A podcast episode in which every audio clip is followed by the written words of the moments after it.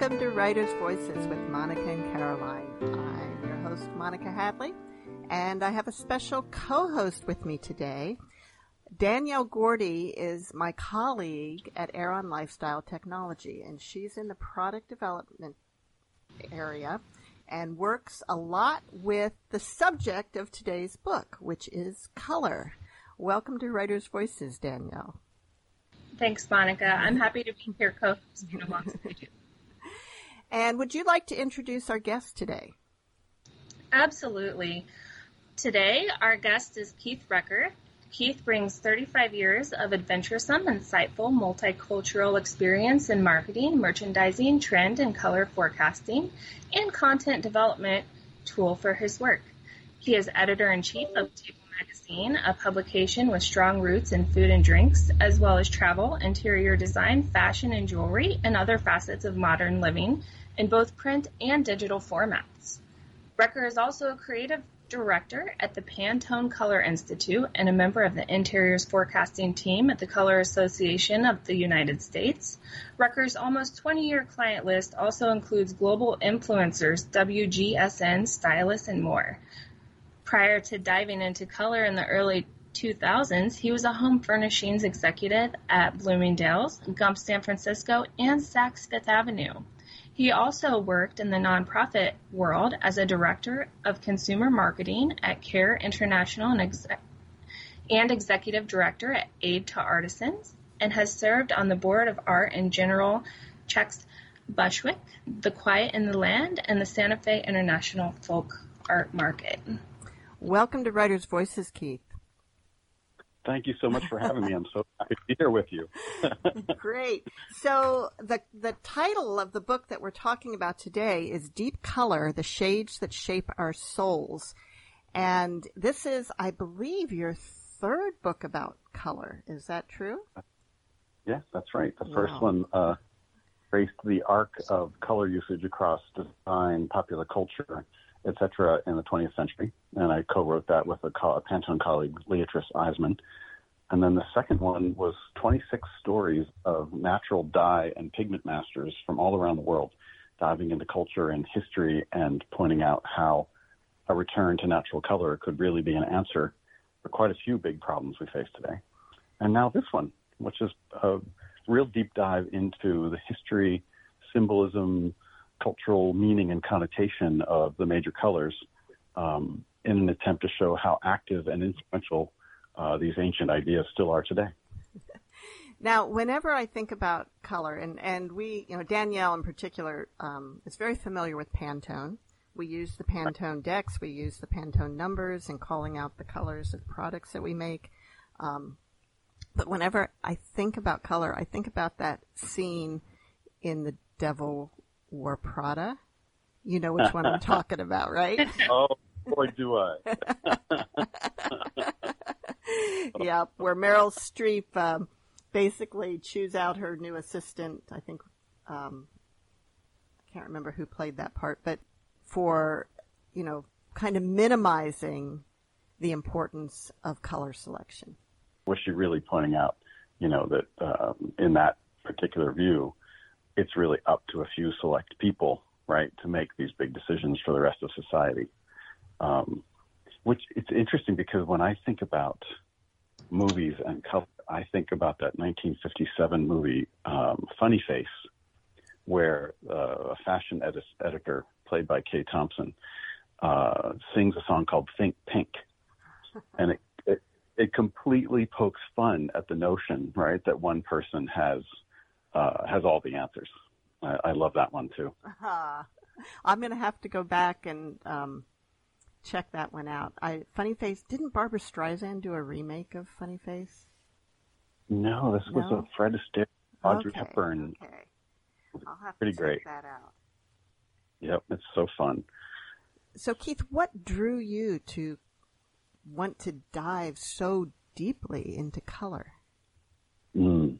Well, you know, the, the, the first push into color uh, really came out of my experience uh, as a retailer and trying to decipher what people were thirsty for and how best to, you know, to satisfy those thirsts uh, with color choices.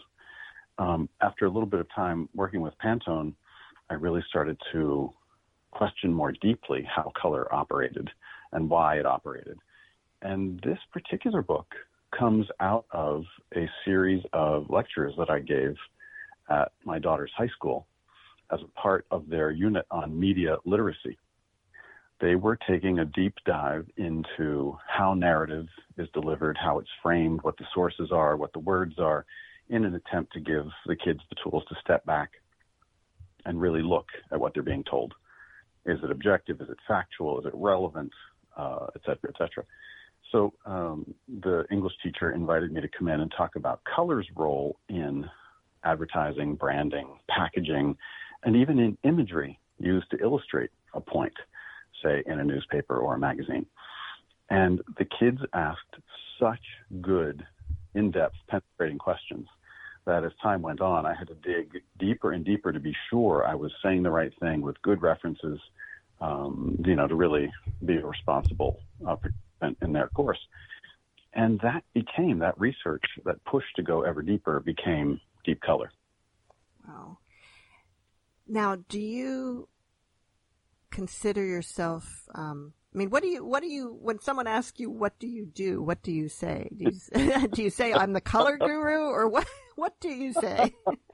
no, I, I, I do, I point out that I do work with uh, the design and retail sector of our economy to figure out the psychosocial, emotional, cultural needs that are coming and how we can satisfy those consumer needs through color what stories will people need to be hearing?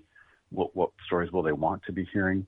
What will they find satisfying, nourishing, supportive, energizing, um, you know, aggressive, noticeable, uh, glamorous, um, and really trying to do that two, three years out in advance to give people time to plan and make, you know, make a really successful season for themselves and for their customers. That's really that's really important to me that we nourish people with originality, creativity, and this kind of emotional vibration that we need. We we we increase in a consumerist society. I think in part we shop and consume to be satisfied, to make ourselves feel a certain way. And I want color to be part of that equation. Working in the field that we work in, our team has dove into really what Pantone specifically has to to offer. Um, the resources and guides are are so useful, and and the amount and the level that that Pantone puts into the research and um, staying on trend and what's what's next and what's coming is is just so um, it's illuminating. And sure. yeah, so uh, uh, per, I personally um, feel like this book was impactful to me um, to kind of to see the roots and and how the evolution of color has has has came about. Right. I'm so glad it, it, that's really what it was meant to, what it was meant to.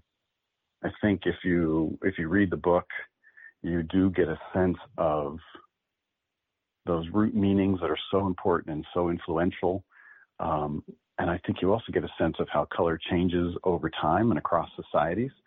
Um, I love talking about pink. Speaking of that song called Think Pink, because you see even in our lifetime, pink moving from you know, that sort of feeling of soft femininity to playful Malibu Barbie, hotter pink, to the um, activist movements about breast cancer, about AIDS, fighting AIDS, all the way up to the pussy hats uh, that were pussy hats that were worn in 2017 in women's marches across the country, and now into this high fashion realm. Um, it's a fascinating arc, right? moving from demure and in the home and classically feminine uh, all the way to super strong, super power, super noticeable, um, and Pink's about to set off on a new chapter with this um, Barbie movie coming out next year. um, right? Yeah, yeah. absolutely. Yeah, you've seen some of those crazy costume choices, and who knows what additional spin Pink will start to take on um, as a result of some of that, uh, some of that movie content. Did Pink have a less um, kind of demure, feminine history prior to kind of modern times? Yeah, the the word for pink enters Western languages really in the 17th century, so the 1600s. Um, you know, before then it was basically just a function of red, but uh, pink, the, the Latin word for rose, rosa, starts to get introduced in various forms in most Western languages. In English, of course, it comes from the flower, the pink, the dianthus flower. Once you can name a color, you know, it starts to achieve a certain, it has something to it. You know, it's a cultural phenomenon at that point. It's not just an accident of dyeing or laundry or available plant mineral material. It starts to become a thing. And in the Rococo era uh, of France, leading up to the French Revolution, so this would be the mid 1700s, pink starts to be this really interesting phenomenon. It departs from all the regal, heavy, red, blue, gold stuff of Louis XIV. And under Louis XV, this pastel playfulness starts to come into, into being. Um, so you see both men and women wearing these soft, delicate shades of pink and apricot, uh, full suits for men, capes. They're beautiful portraits from the era in addition to, of course, women. Madame de Pompadour, Louis XV's favorite mistress, uh, wore a lot. Well, she was painted. Her portrait was painted with her wearing quite a lot of pink. And I have a little theory that she chose to be painted in pink because it kept her clear of the royal symbolism of red, blue, and gold, which could have gotten her into trouble with the king and the king's family. Right? Right. So, very skillful choice. But it was not gendered. Even in the U.S. and, in Western Europe, when you see children's colors, nursery colors, you see pink quite often, maybe even more often, used for boys. Because red as a power color was meant for boys back in those days, and pink was just a shade of red. And blue, probably because of its affiliations with the Virgin Mary, was more often a demure, sensitive color for girls. When right? did that switch? really it, it starts about World War II. There were regional differences in the U.S. Somebody did a really nice little study of advertising uh, with regional retailers. It was pretty much 50-50. Some regions preferred pink for boys and some regions preferred pink for girls. World War II really starts this tremendous change when all of the, I mean, millions of, of American guys went off to war, and some women too, of course, but, but mostly guys, and when it was time for them to come home and resume their jobs out in the workplace, all of the women, the millions of women who had gone to work outside the home for the first time, kind of needed to be enticed to go back home. and it was used as a spoonful of sugar to sweeten up the kitchen, to make it seem more fun, to make it a little more lighthearted. And it took off. It was successful. And so you see other companies, all the appliance companies were known for this. Tile companies, bathroom fixtures, dinnerware, and there was even a Dodge La Femme, which was all pink, and it came with its own lipstick holder, matching purse, and matching makeup case that was stored in a special little compartment behind uh, one of the seats. You know, my grandmother's so, house had pink tile in the bathroom. That's it. Yeah. There was a there's a that about 25% of the bathrooms installed in that era in the United States were pink. Pink, pink, pink. wow. Wow. So it's really moment that it becomes this exclusively feminine thing.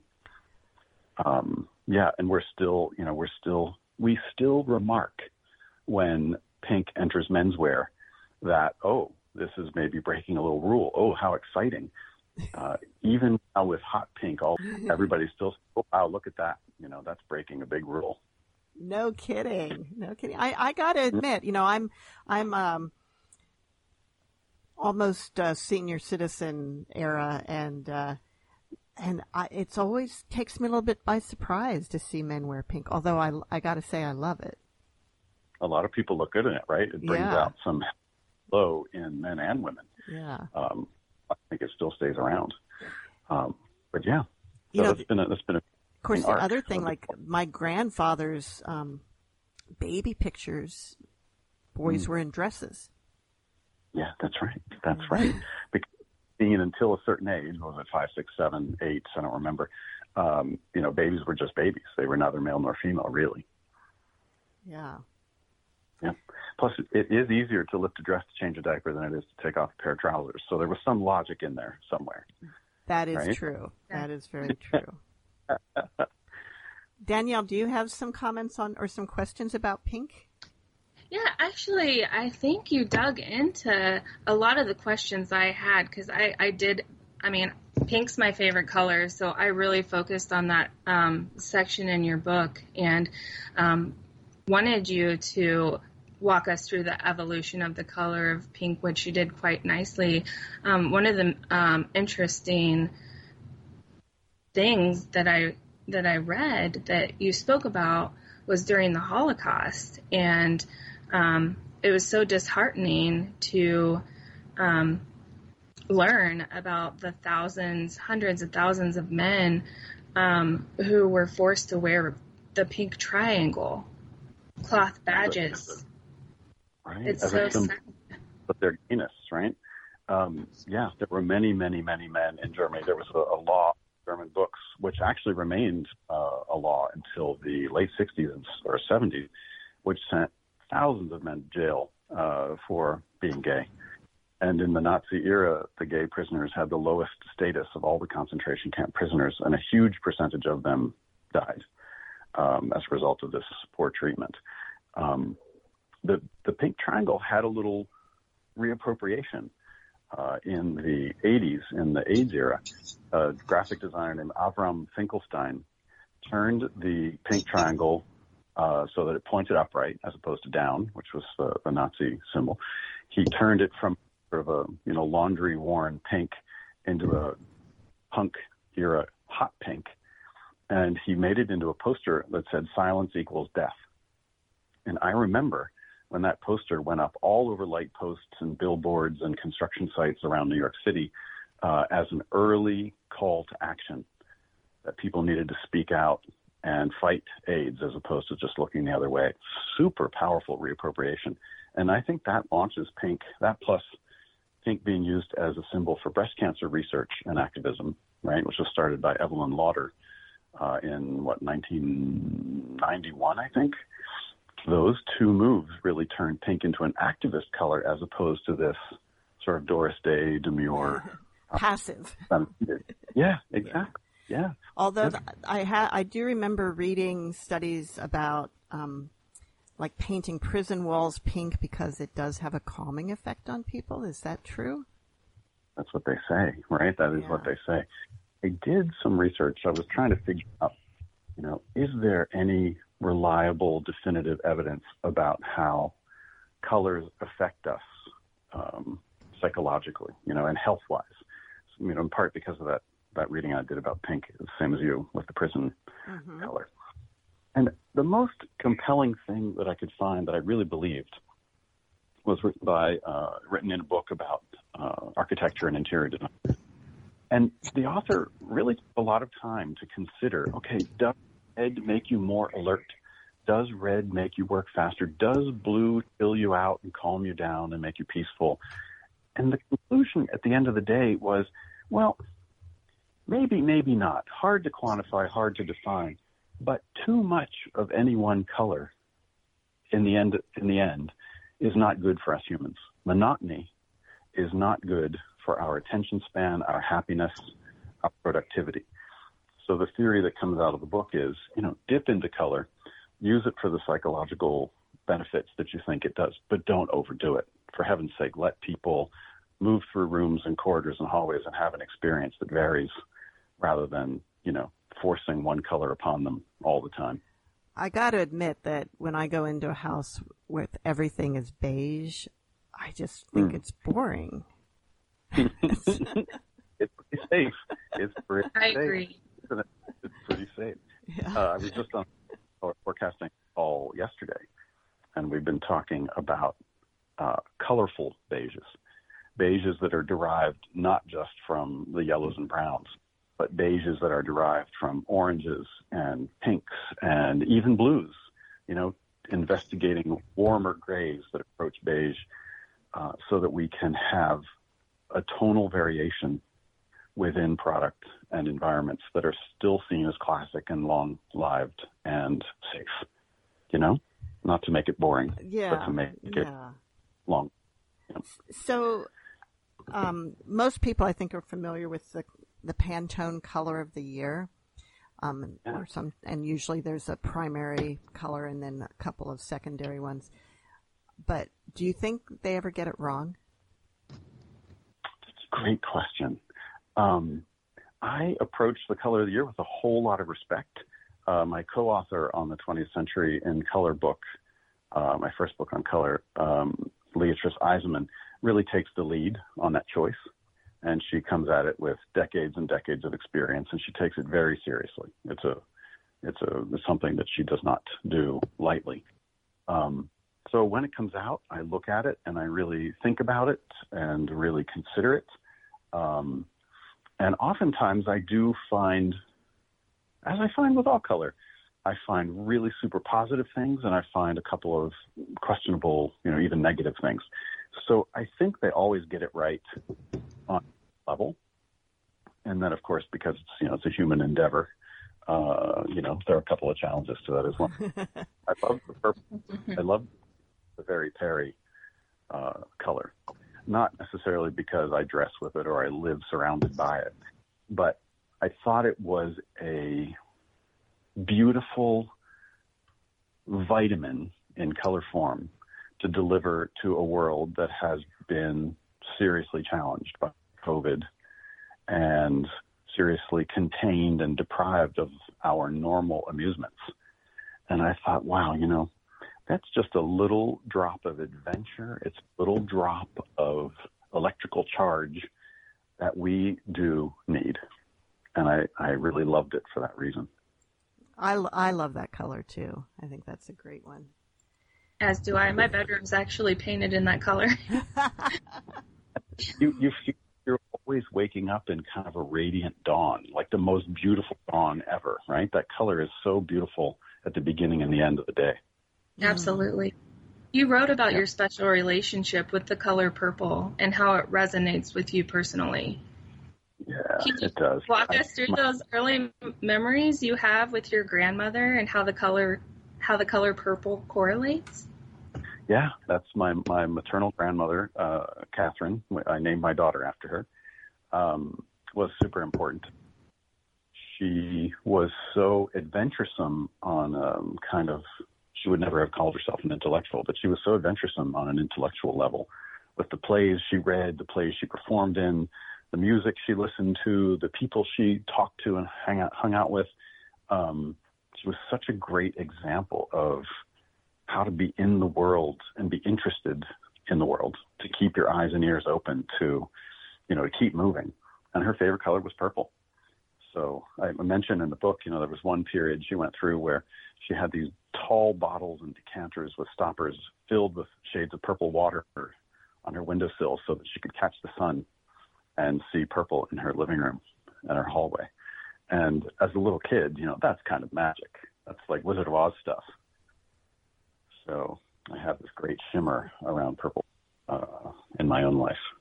It's all of our associations with color you know, there's there are these deep cultural things that are bigger than us, right? The arc of pink is a whole social thing, but we can also have super personal relationships to color based on people and experiences and times of our lives. Um, and I love that about it, right? That some some relationships to color are entirely of our own making, and are hard even to share how deep and special they are. Now, is Very Peri considered a blue or a purple? It's right in the middle. Uh, I know part of Pantone's official language was that it was a red inflected blue, um, which welcomes purple. yeah, isn't that what purple is? yep. I mean, right, classically, definitionally, that is exactly what purple is. It's right there in red and blue. My my uh, favorite year in the Pantone colors of the year was 2016. And Which one was that? That was they had two, the rose quartz and serenity. Yeah, beautiful moment. Yeah. Beautiful moment. And it was I was very proud of Pantone for that choice because it was the first time that the color of the year choice really took up something social, something that was really happening out there in the air. And, you know, the, the ongoing questioning, redefining, reinvestigating of sex and sexuality in contemporary society, you know, that color choice really spoke to that. Mm. Um, right? The loosening up of the definitions of male and female, masculine and feminine, the opportunity to kind of step over the boundary and create your own your own identity as a man or a woman. That was pretty brave. I really I really appreciated that. You're listening to Writers' Voices, and our guest today is Keith Recker, author of Deep Color, and he's also known as the um, the guru of color, the poet laureate of color, the poet laureate of color. Deep Good. color, the shades that shape our souls. I like guru of color though. the poet laureate thing was was a journalist uh, who was writing an article uh, about what was it for Crain's, you know, the business publication, the business to business publication. So I I don't call myself that, but it was it was an honor. well, you are also obviously a very accomplished writer because um, the way that you just I mean, describe things, but also a, an historian. I mean, do you the, the the level of history that you go into for each one of these um, colors that that you're diving into in this book, you go clear into prehistoric time and then all of recorded history right up into modern history. Is this something you just know or or did you have to do a lot of research? Yes to both. you know, I've, as a lifelong reader, as a super passionate lifelong reader, um, there is a lot of material stored up here in the in the belfry and at the same in order to be very coherent and very correct and as accurate as I can possibly be, you know, I have to continue that research, um, you know, to make sure that I'm telling the stories that, that need to be told, that should be told, that are accurate. So it's a combination of both. I'm definitely leaning back into things that I read even as a kid, um, but I'm also, of course, making sure the perspectives are good and uh, on the way I find new stories and new wrinkles and new things to dig into. Thank you for those kind words. I, I, I, the, the, I have to tell you, this book nearly did me in. I um, bet. all the research. It, it's quite amazing. I mean, you've got pages and pages of notes at the end and bibliography, but in each case, in each color, you're you're talking about religious um, history. You're talking about cultural history. Um, you're talking about linguistics involving yep. that color. Color names are, you know, so we've got the basic colors, but then there's all the different shades and all the names, and somehow we keep inventing new colors. I'm not quite sure how that happens. Um, actually, that might be a good a good thing for you to to to, to tell us. And then how do how do these names get determined? Right. Well, the, one of the one of my favorite bits of research that that uh, I came across for True Colors, the book on natural color, was the the work of professors Berlin and Kay at Stanford University. I think they're still there, still active. They put out a study in the 60s, I believe, about how color vocabulary enters human languages around the world. And they repeated that study decades later and came up with, you know, the, the same conclusions they say that black and white or dark and light are always the first two color terms to enter every human language around the world. And some languages stop there. They don't go into defining color. They're more concerned with wet and dry, shiny and matte, uh, edible and not edible, if you will, you know. But when there's a third term, it's always red. Wow. Yellow take turns being the fourth and the fifth. Sometimes yellow, sometimes green comes first, but they're always, you know, jockeying for that position. Blue comes after that, and then pretty much everything else. You know, then purple, orange, pink, brown. Um, you know, all those just definitive. This is a color. You know, not the nuances. Not like, you know, rose quartz or bubblegum pink. You know, those are on the core color. So um, I find that very interesting because it makes that ancient triad of black, red, and white so central to our experience. The fact of day and night, the fact of blood and human life in both the positive context in terms of fertility and passion and love and the negative context, murder, war, and bloodshed. Um, that they are those three are just so complex and nuanced because they're so ancient. And more recent additions to vocabularies like pink and orange, you know, which come to us really in quote unquote modern history, 15, 16, 1700s, they're less nuanced. They're less complicated. We haven't had time to have our, you know, the worst of us um, imposed upon them. So think about orange and how jolly and cheerful it generally is, and how, you know, a Fanta orange soda. You look at that can and you don't feel conflict, right? You feel like, oh, there's a little vacation with bubbles right there. or Tigger. I love that uh, the character from Winnie the Pooh, Tigger, bouncy, energetic, buoyant, boom, boom, boom. Uh, so orange is, is pretty pretty amazing. It does have, of course, at least one serious usage in the robes of uh, Southeast Asian Theravada Buddhist monks and novices. Those beautiful flaming orange robes come from uh, an interpretation of the instructions of Buddha himself, uh, or really his first cousin Ananda, on what Buddhist monks should wear to be correct. And this orange color is not necessarily what Buddha and Ananda would have would have created. It's a bit of um, you know, a layering. Um, but it does come out of a Buddhist tradition. And then, of course, orange as prison garb. How did that come that, about?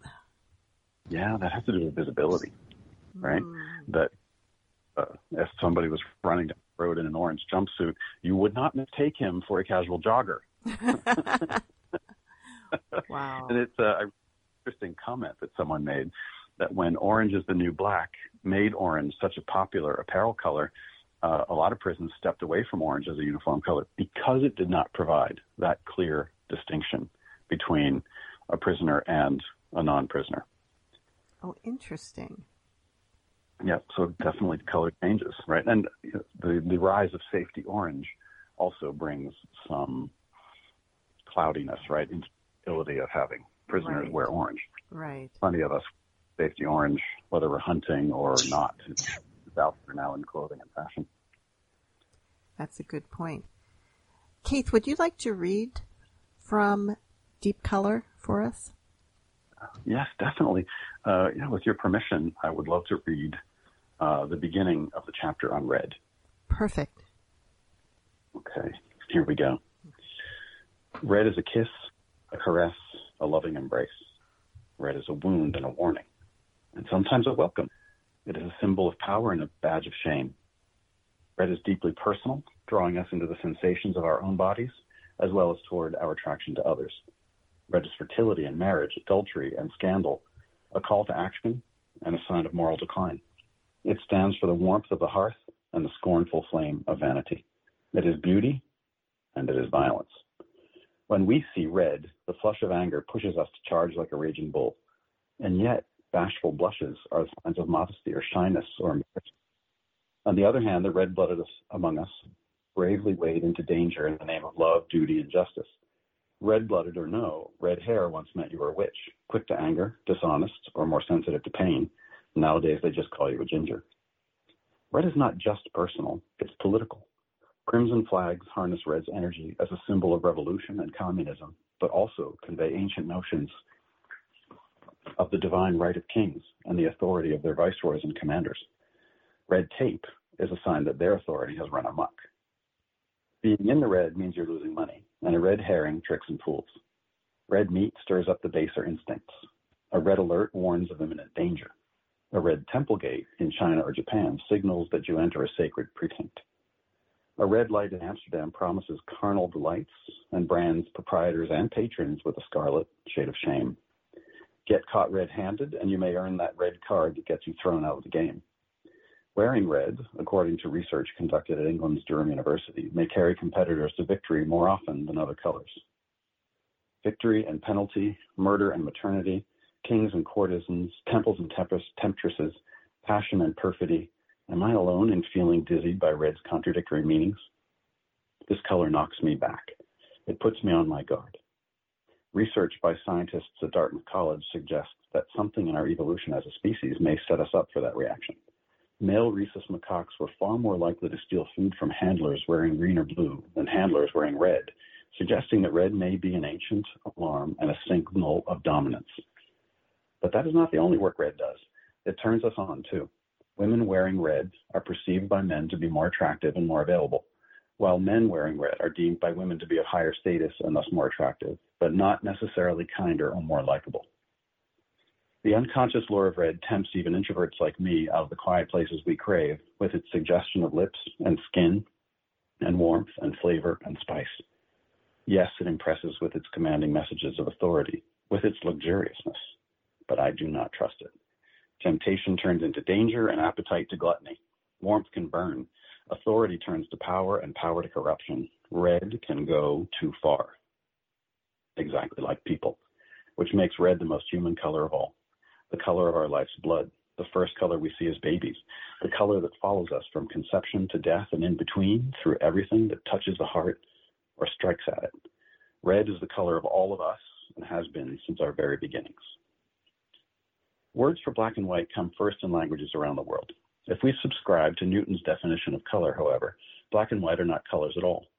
Since red is always the third color term to enter a language, when there is a third term, it can be said to be the first color humans define as a concept that needs to be communicated, used, repeated, remembered.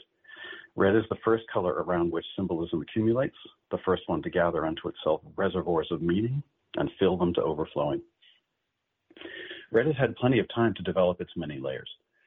Archaeological evidence from South Africa's Blombos cave shows that humankind was using red ochre pigments over 100,000 years ago. 200,000 years ago, Neanderthals living in what is now the Netherlands were using hematite.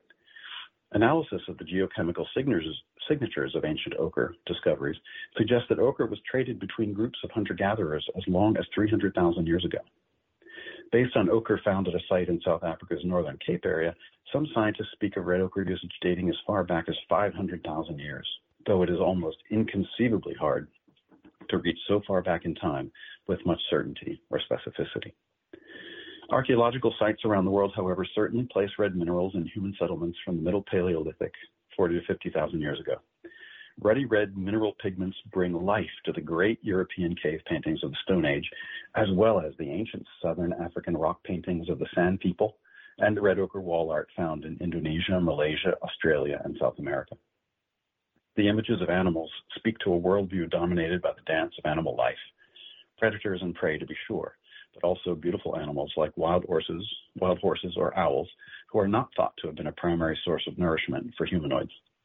Eventually, drawings of bodies like ours take their place in various forms. While we can observe the relatively frequent occurrence of red ochre and other red minerals in human and pre-human settlements, we can't know precisely what the beings who collected it and used it were thinking. We look at pebbles, cave paintings, shells, and tools, seeing only what is left to us, which is but a paltry trace of the vivid beings who left these things behind. We can't know what other materials were used to create what might have been a broad rainbow of colored experiences. Bodies might have been painted not just with ochre, but also with red and purple berries, and yellow or orange or white earth. Adornments of tawny grasses and chartreuse leaves dotted with flowers of every color might have been far more important to very ancient peoples than the objects archaeologists have been able to retrieve. Rocks, minerals, bones, and shells have endured long enough to be rediscovered, excavated, cataloged, analyzed. The rest is biodegraded, leaving nothing at all behind, or perhaps only faint molecular signatures we do not yet know how to read. And yet, we wander into narratives that may put us on the threshold of what our forebears were thinking. Red ochre may have been a part of everyday life as protection from sun and insects, as it is still in societies such as the Himba of Namibia. As a beauty enhancer, like the lipsticks and rouges found in stores around the world, it may have carried more than a hint of vanity.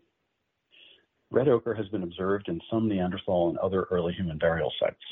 Was there a connection between the color of animal life, the color of our life, and red ochre? Resemblance to blood may have been a factor.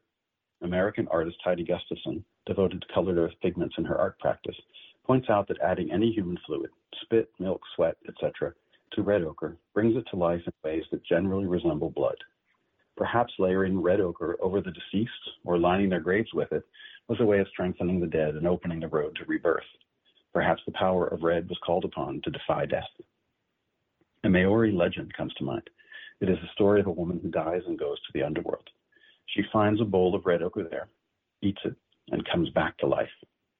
Is this a thread that could lead us back to understanding red as the powerful fire of life overcoming even death? Elsewhere in Maori cosmology, the blood of the Sky Father and Earth Mother, shed in their children's primeval pursuit of the light and space they needed in order to grow, is cited as the source of sought after red ochre. Judeo Christian Islamic tradition weaves red into the creation story by naming the first man Adam from the ancient words for red earth. He is made of the breath of the divine and the red dirt on which he stands, the same earth from which he and his wife needed to eke out their living after their expulsion from Eden. Eden. At least one scientist argues that red ochre helped early mankind do more than eke out a living. Carlos Duarte of Saudi Arabia's Abdullah University links evolution of the human brain to consumption of the omega 3 fatty acids of seafood and the high iron content of red ochre. He makes this connection because of the frequent unearthing of ochre stained seashells at ancient archaeological sites and posits that pregnant women, particularly, would have gained resistance to anemia and born healthier babies with this superfood combination of nutrients. His theory is not universally accepted, but it opens a path of inquiry into why red ochre seems to be so intimately entwined with the lives of our ancestors.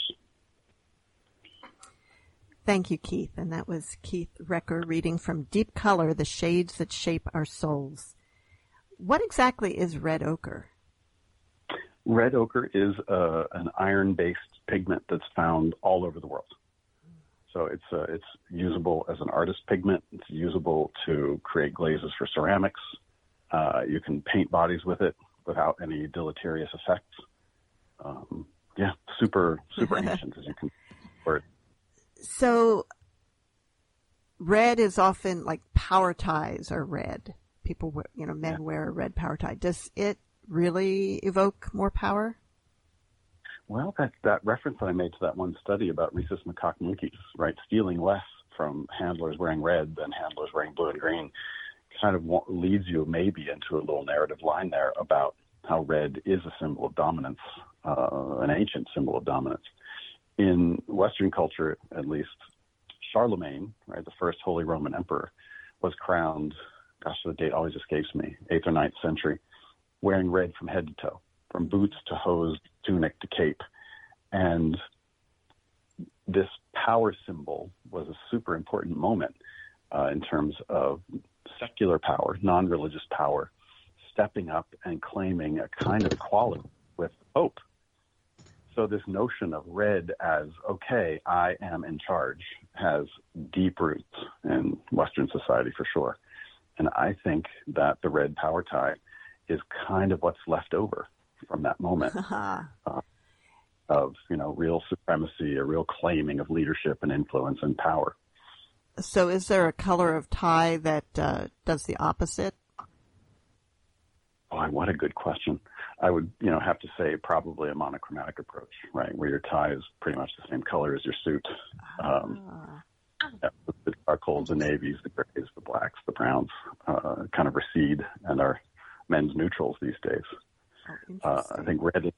There was a moment in the 80s, remember, when a, a yellow tie was also thought to be a power tie, um, and some folks thought that that might have been a reference to gold, you know, riches, the financial end of it. And um, there are still blue ties that are sometimes referred to as power ties as well, and that sort of touches upon uh, the history of blue in France, where the Capetian dynasty starts to adopt blue as its color, in part because woad, which was Europe's source for blue before indigo comes into global commerce, woad was very important uh, commercially in France, and um, the Capetian dynasty took this up. So the, the gold fleur-de-lis on the blue ground as the emblem of France is, is from that time. St. Louis who was Louis the Ninth, and his mother Blanche of Castile took blue up and really made it a big thing.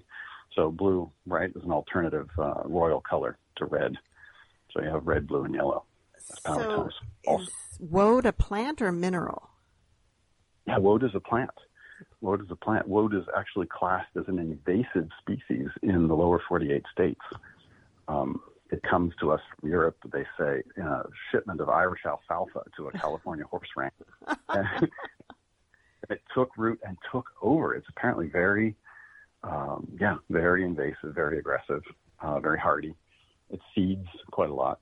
And yeah, woad doesn't have as much indigo content as the indigo plant, the indigofera tinctoria plant, the classic source of um, of blue.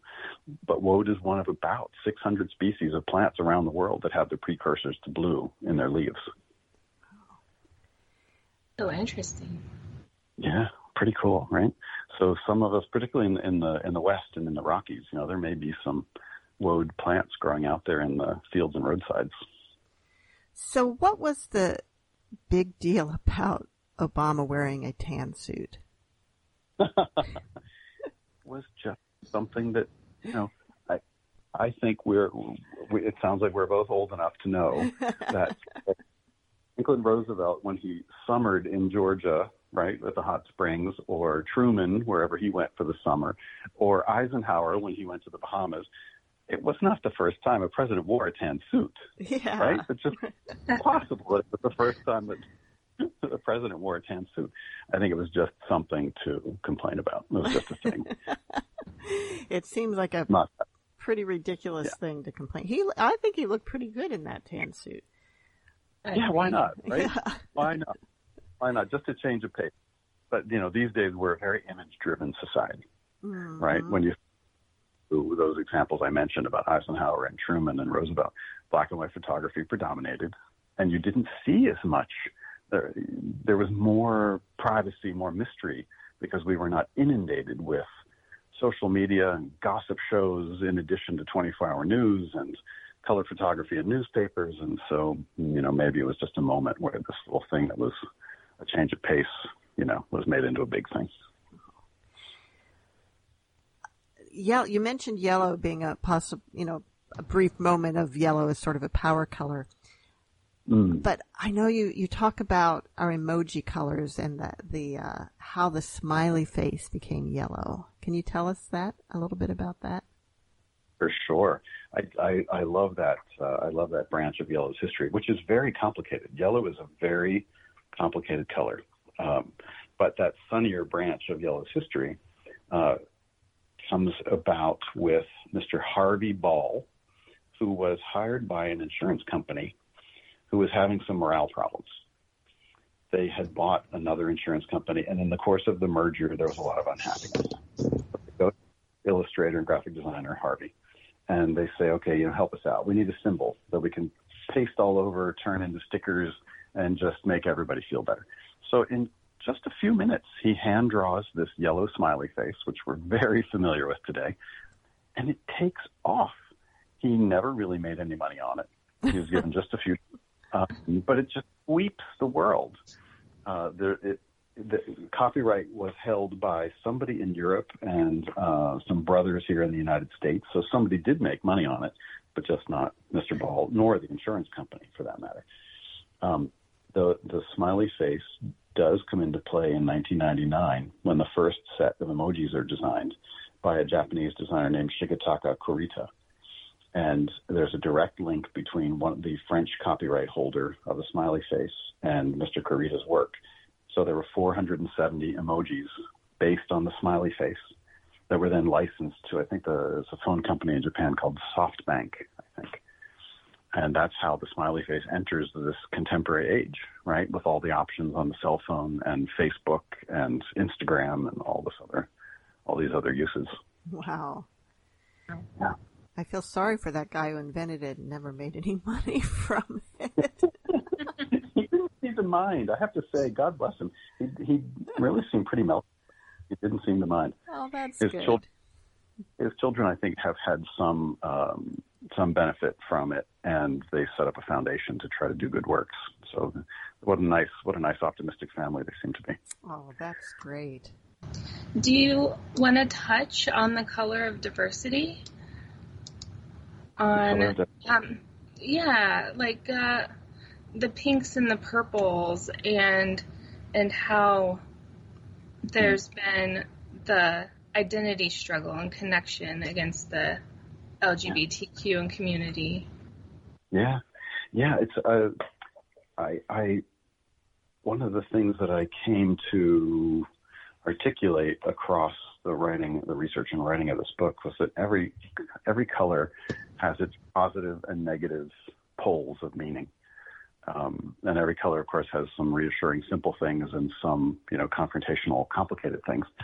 And you know, you're right. Purple um, has this really interesting history of being the color of luxury and imperial life, because in both Japan and uh, the Mediterranean in classical times, purple is extremely expensive to make, and really the provenance of rulers and aristocrats. So in the Eastern Mediterranean, it was uh, it came from shellfish. Thousands and thousands and thousands of, of little crustaceans, little shellfish, had to die in order to make an ounce or two of purple dye. So it's called Tyrrhenian purple. It dates back to Phoenician times. And in Japan, the imperial purple comes from a um, root of plant of a plant called purple gromwell, in both cases, the source of the purple dye was over harvested to the point where it was really no longer viable as a color, uh, as a dye color, as a dye substance. So you've got this kind of super luxurious situation for purple.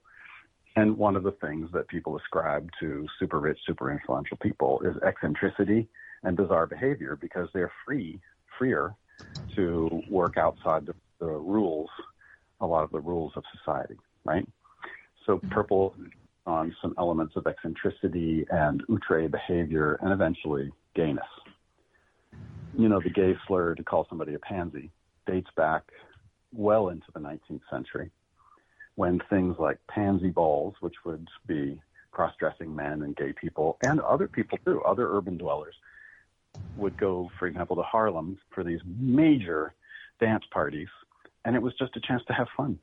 And nobody cared. And these things existed for decades until a crackdown in the 1930s. And the crackdown in the 1930s comes about in part because there was a very popular Broadway play, which was a love story between two women, one of them married. And eventually, at the end of the play, they choose to part so as not to create conflict and tragedy in their lives and their loved ones' lives. And the symbol of their parting is that they give each other bunches of violets. And this play had a pretty successful run until somehow somebody got a hold of it and started to create it into a cause in the press. And the play was shut down, and this furor, violet sales of violets plunged. People used to wear little violet corsages on their furs. Violet sales plunged. And gradually it, it gets so full of fervor that these balls are um, raided and put out of business. So purple becomes this this kind of symbol of gayness, and you end up in the 50s, not that long later, having something they called the lavender scare, which went right alongside the red scare when suspected communists were supposed to be purged out of government and society. Uh, suspected gay people were purged out of State Department and other governmental agencies. Thousands of people lost their jobs based on rumor and innuendo, and yeah, probably sometimes fact, right? But thousands of people lost their jobs because of these accusations of being gay in the Lavender Scare. Wow. So, yeah, and in the in the first gay pride marches in the late 60s after Stonewall and early 70s, lavender and purple were definitely in evidence as, you know, reappropriated as symbols of gay pride and gay power and in the AIDS era, pink really took over, so you don't really hear much about mm-hmm. lavender these days. But yeah. You've been listening to Writers' Voices, and our guest today is Keith Recker, author of Deep Color, The Shades That Shape Our Souls. Keith, in the few minutes we have left, uh, let's talk a little bit about your writing process.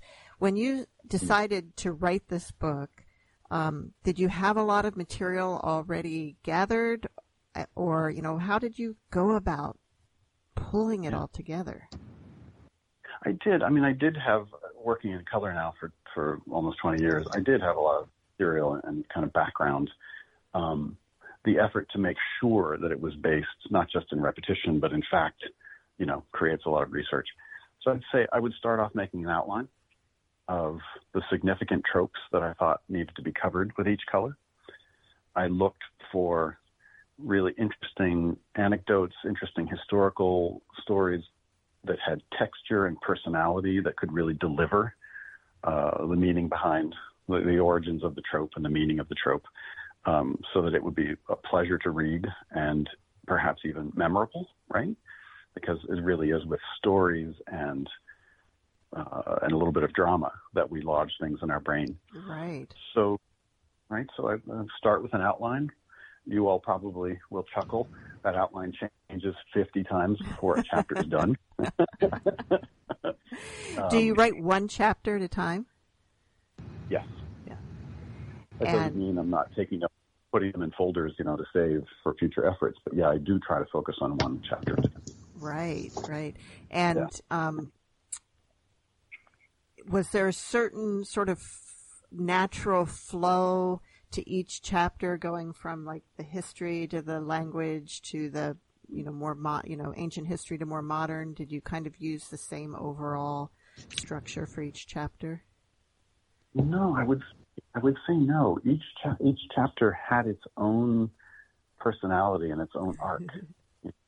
Um, you know black you can't write about black the same way you can write about other colors because of the primordial void, you know, because of the time before time, before the Big Bang. It's hypothesized that there was just this uniformly dense, uniformly hot, uh, zero light environment of just pure matter and energy, or just pure energy.